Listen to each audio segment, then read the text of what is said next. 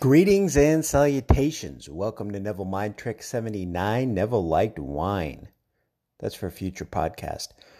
Today we're going to talk about the Ten Commandments and what that has to do with the interpretation of how Neville interprets the Bible.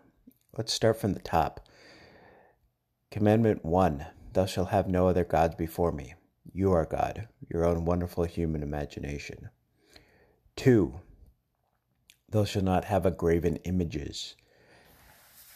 That's like the pearl of great price, the external gods, like the people that do the tarot cards, numerology, astrology, that type of thing.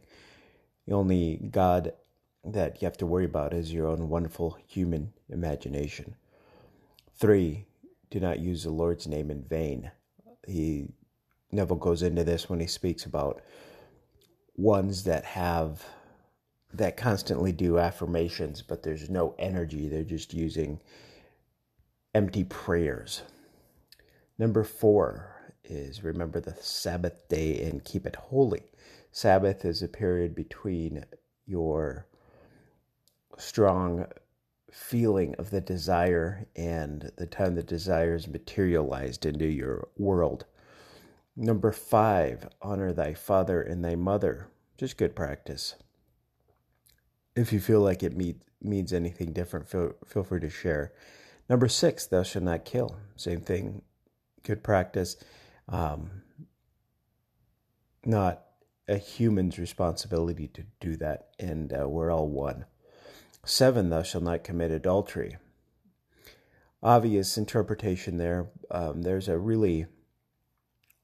a quote in scripture that Neville talks about that might come up in a later podcast where he speaks of that if a man desires lovingly or looks at a woman lustfully, that he's already committed adultery in his mind. Number 8, thou shalt not steal. Again, good practice. Number 9 is thou shalt not bear false witness. Thou shalt not lie. And then number 10. So I was walking around my neighborhood. I live in a pretty decent neighborhood. And I was replaying the Ten Commandments in my head because I had an idea about doing this podcast. And I could not, for some reason, come up with number 10. I also had an issue with number 3, but then I remembered Lord's name in vain. And that came pretty quickly. But I could not think of number 10. And just then a Bugatti Veyron vehicle drove by me, which, if you know anything about Bugatti, their cars range from 1.7 million and up, between 3 and I think I saw something where there's even a $5 million model that came out, and they sold out. I'm sure they only had like a couple, but anyway, we're saying that the oil change in this vehicle can be between $21,000 to $25,000. So with all that, number 10 is thou shalt not covet. Thou shalt not covet the property of your neighbor, because biblical interpretation, you can have whatever it is you want. So why covet it? Why not just imagine it, live in the state, and get it?